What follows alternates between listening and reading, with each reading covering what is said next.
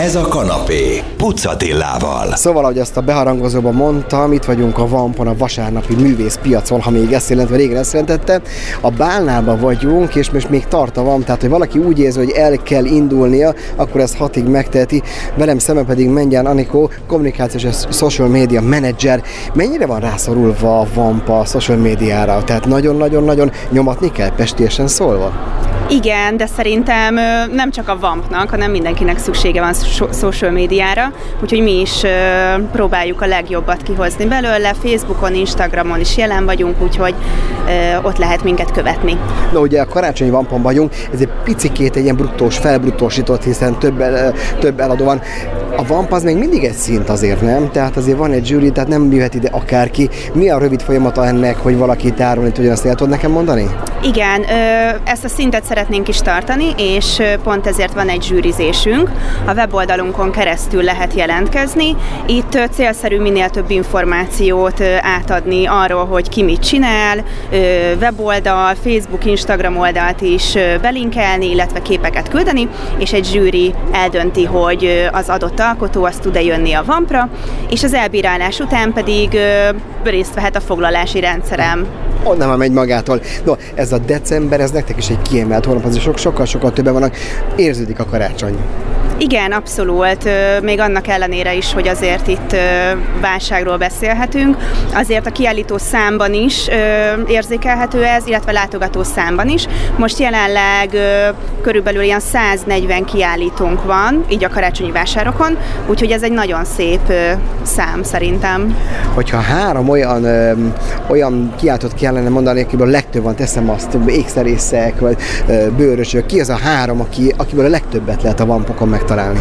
Hát pont beletrafáltál, mert szerintem a, az ékszerekből van így a legtöbb, illetve ö, talán még a bőrdíszművesekből, de nem akarok hülyességet mondani. Keramikusokból is lehet azért találni, úgyhogy, de talán az ékszerészek amellett sem menjünk hogy mi sem akárról beszélgetünk, hanem a pultod mögött.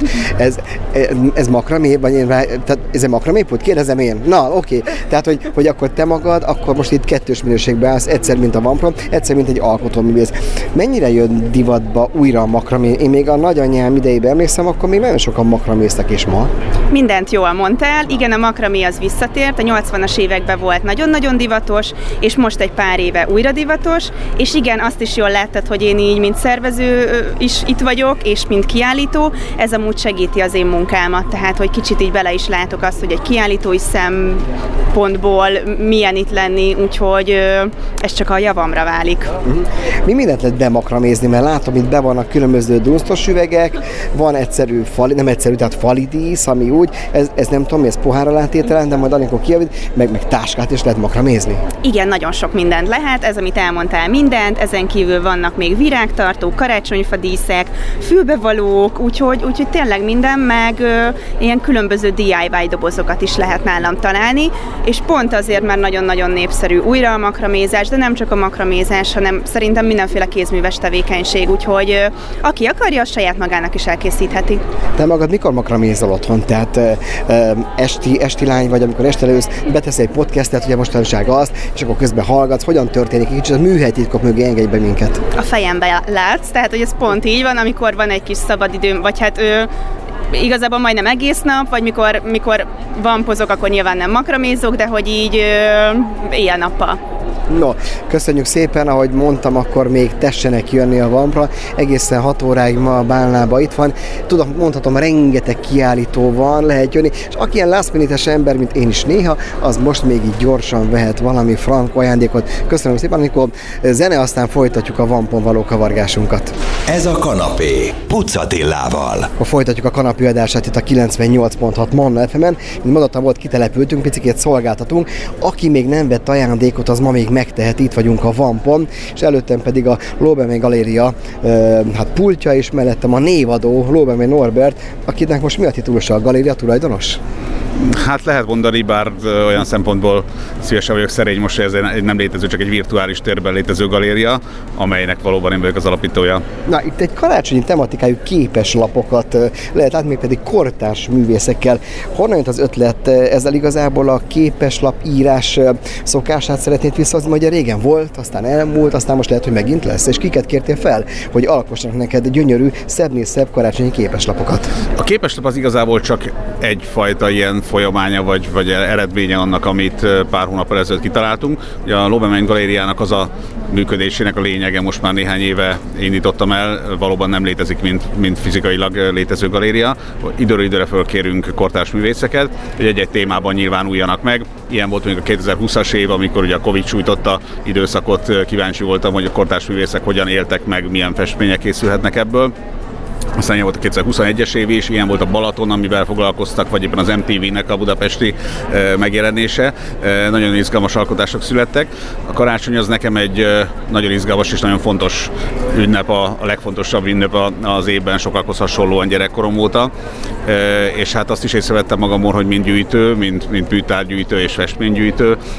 Az elmúlt években több olyan festményt tettem magamével, amit otthon karácsony időszakán az utolsó néhány hétben, adventben ezzel is díszítjük a, a lakást, és hát arra gondoltam, hogy vajon azok a kortárs művészek, akik közül sokakkal valóban napi kapcsolatban állunk a galéria miatt, sokakat pedig csak távolról ismertem a műveiken keresztül, vajon nekik mit jelent a karácsony, így arra kértem 25-nél is több kortárs művészt, hogy alkossanak karácsonyi ihletésű műveket, nagyon nagy nevek, Bukta Imre, Evzámbó István, dr. Máriás Sós Nóra, sorolhatnám Weiler Péter, mondtak igent, több mint 30-35 féle alkotás született neki köszönhetően.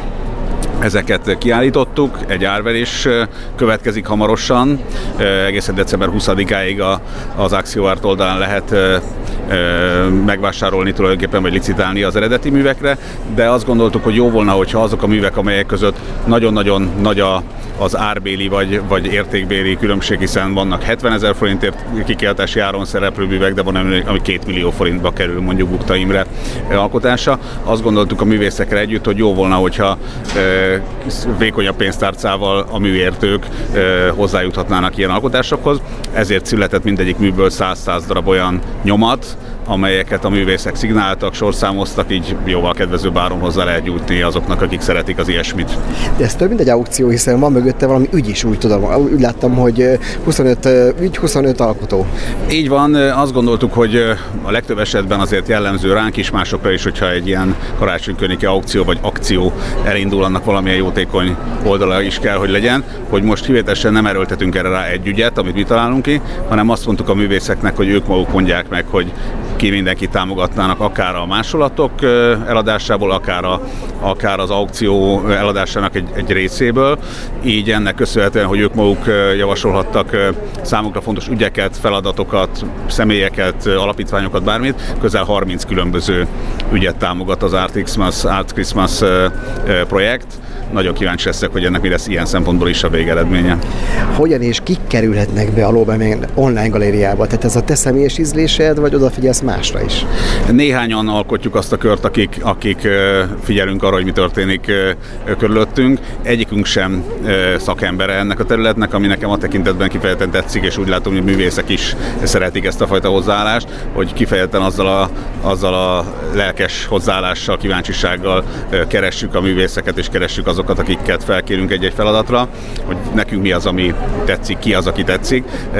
Egyáltalán nem szűk látókörű a, a csapat, akikkel dolgozunk ezen, hiszen az látható, hogy van egy alap 10-15 folyos nagyon nagy nevekből álló csoportosás Bukta Imrétől, F. Zámbó Istvánon keresztül, Weiler Péter sorolhatnám, akiket már néhányukat kiemeltem, de hogyha felfedezünk, felkelti az érdeklődésünket, figyelmünket olyan, aki, akit személyesen nem ismerünk, csak, csak valamiért megragadja az érdeklődésünket, akkor a legtöbb esetben azonnal e-mailt ragadunk, vagy klaviatúrát ragadunk és írunk nekik, és nem is nagyon tudok olyan esetet mondani, amikor nem mondtak volna igent ezek a művészek.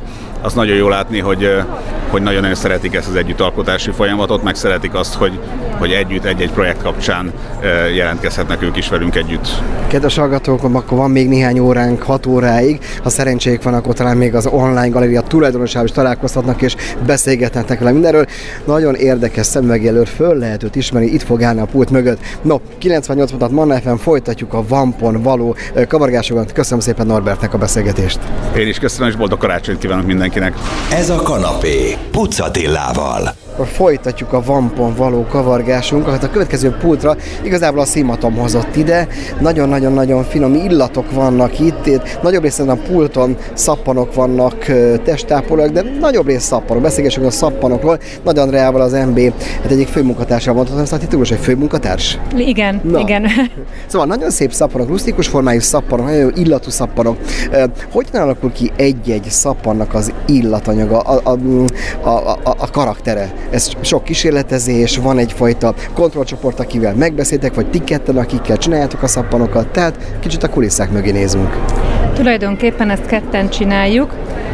A szappanokban rengeteg gyógynövényt használunk, gyógynövény főzeteket, ez a hagyományos meleg eljárással, tehát ahogy a nagymamáink készítették régen, főzzük a szappanokat, lugot használunk, rengeteg gyógynövényt, a gyógynövényeket 6 hétig olívaolajba áztatjuk, majd utána kerülnek bele a szappanba, de még előtte főz, csinálunk egy gyógynövény főzetet is, tehát ez adja a szappanoknak a színét, az illatát, semmilyen parfümöt nem használunk, amivel még egy picit rásegítünk az illatra, a 100% illóolaj.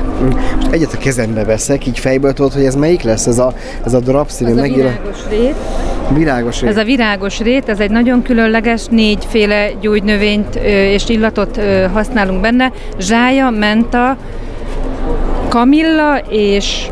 Vegyük oda a dobozt, mindent nem lehet azért tudni. Itt a doboz, és akkor puskázunk egyet. Akkor mondom én, azt mondja, hogy hol van ez, hol van ez, azt mondja, Zsája ment a citromfű illójakkal, így van készült. Nagyon, a citrom az nagyon markánsan benne van különben. Na, mennyire látod innen a pult mögül visszatettem közben a mintát, hogy a kedves vásárlók egyre többen vannak, azok tudják szagolni, hogy az emberek vissza-visszatérnek, szeretnek a természeteshez visszamenni, beszélgettek-e a vevőkkel, a vásárlókkal, hogy ez hétköznapi használatra veszik, vagy csak olyan dekoráció, ajándék és a többi?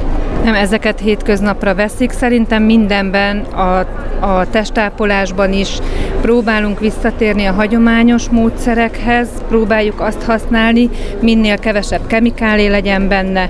Úgyhogy én úgy gondolom, hogy használják az emberek ketten viszitek ezt a szappan manufaktúrát, mondhatjuk így. Pályaelhagyók vagytok, vagy már ennek tanultatok, lehet tudni, hogy miből jöttetek, és mivé váltatok, azt látjuk, hiszen szappankészítők vagytok, az nem degradálom, mert szerintem nem, ezek nagyon szép és illatos szappanok. Tehát mik voltatok előtte? Hát a fő-fő az, a, aki ez egészet megálmodta, ugye az a kolléganőm a Betty, ő gyógytornászból lett, én pedig művelődés szervező voltam úgyhogy így, így futottunk mi össze, gödöllőiek vagyunk egyébként, úgyhogy ez alapjában véve ez egy családi manufaktúra. Az alapanyagok, például a virágos létező, amiről beszéltünk, azok honnan vannak, azokat behozzák hozzátok, vagy van olyan alapanyag, amit ti magatok szedtek, bocsánat, titkos helyen? Nincs titkos hely, Gödöllőn nagyon sok minden megtalálható, például a csipkebogyót azt mindig a gödöllői erdőkbe szedjük, a rózsát azt pedig a saját kertből, de megpróbálunk természetesen a, term- a hazai alapanyagokhoz hozzányúlni, úgyhogy a hévízi tündérrózsaszappanunkba hévízről hozzuk az iszapot, a levendula szappan az nyilván Tihanyból jön az illóolaj, úgyhogy megpróbálunk minél többet Magyarországról beszerezni. A hévízi tündérrózsa az melyik, azt szeretném a kezembe venni.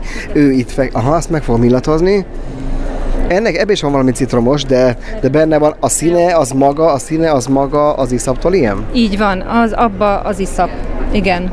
Mindig van bennetek valami új, valami kísérlet, vagy egyszer csak eljöttek egy olyan termékpalettát, hogy aztán eddig és ne tovább, mert nem tudtok többet. Vagy van egy ilyen szándék, hogy na most akkor mi legyen a következő?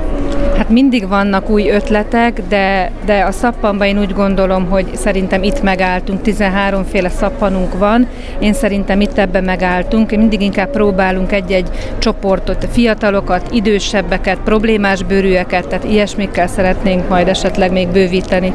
Na köszönjük szépen, kedves hallgatók, ahogy mondottam volt az előbb, pár órát még tart a VAMP, 18 óráig, tessék, tessék egy nagyon pasztelszínű pultot keresni, és akkor meg lehet találni ezeket a nagyon finom szappanokat. 98 pontot Manna FM, folytatjuk zenék után. Ez a kanapé Pucatillával. Akkor jöjjön a negyedik bejelentkezésünk, itt vagyunk a Vampon. Nincs karácsony édesség nélkül, nincs karácsony csoki nélkül, nincs karácsony remek és hát érdekesebb, érdekesebb csoki nélkül. Itt vagyunk a, a Fabrik csoki gyárnál, csoki gyár, csoki üzem, manufaktúra inkább mondjuk azt. Velem szemben pedig Szelecki Takács Viktória. Na, van-e valami új íz? Viki már szerepelt a bőség kosarában rendszer. Menjünk ki kicsit, kicsit a pultra, nézzük meg, hogy mi az új íz, amit idén találtál ki.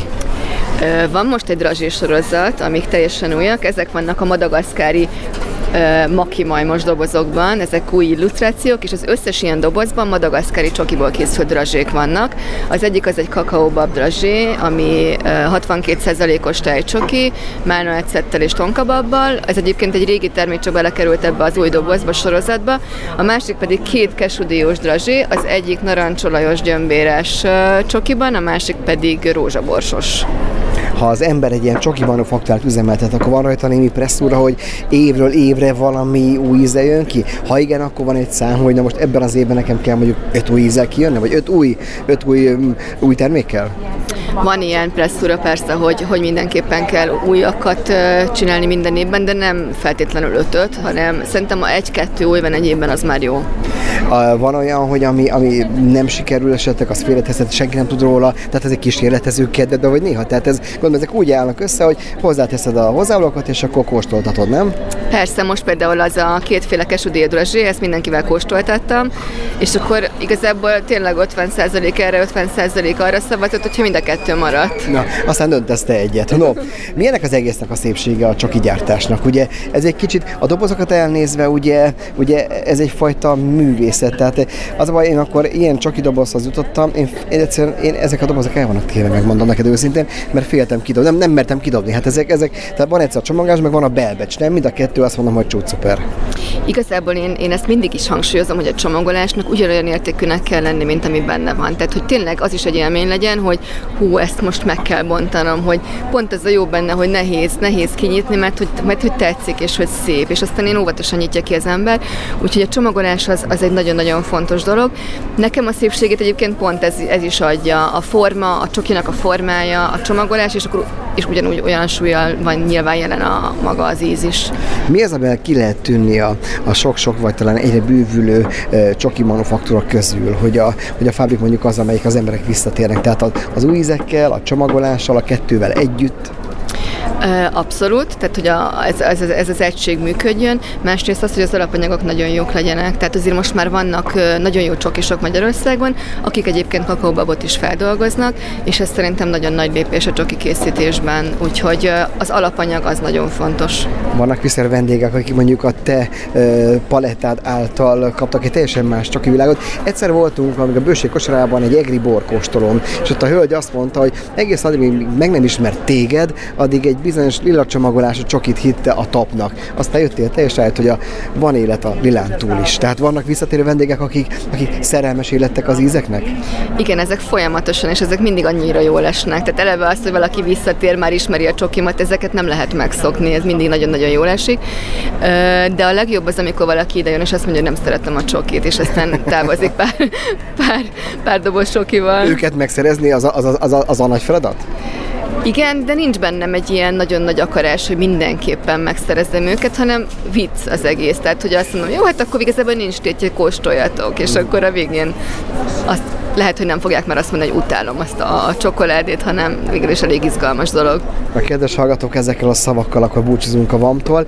Megint elmondom, hogy akkor van még néhány óra, hatig itt van a VAMP. Ha valaki nagyon last mint én voltam néha, akkor, akkor tessék kijönni, és akkor menni egy kört, és megvenni a csokit, a, a, az ékszert, a ruhát, a minden. No, Pucatira voltam, velem szemben pedig Szelecki Takács Viktória, és rajta egy igazi szép Silverburg gyűrű, amit szintén itt van a VAMP-on. No, zene után folytatjuk.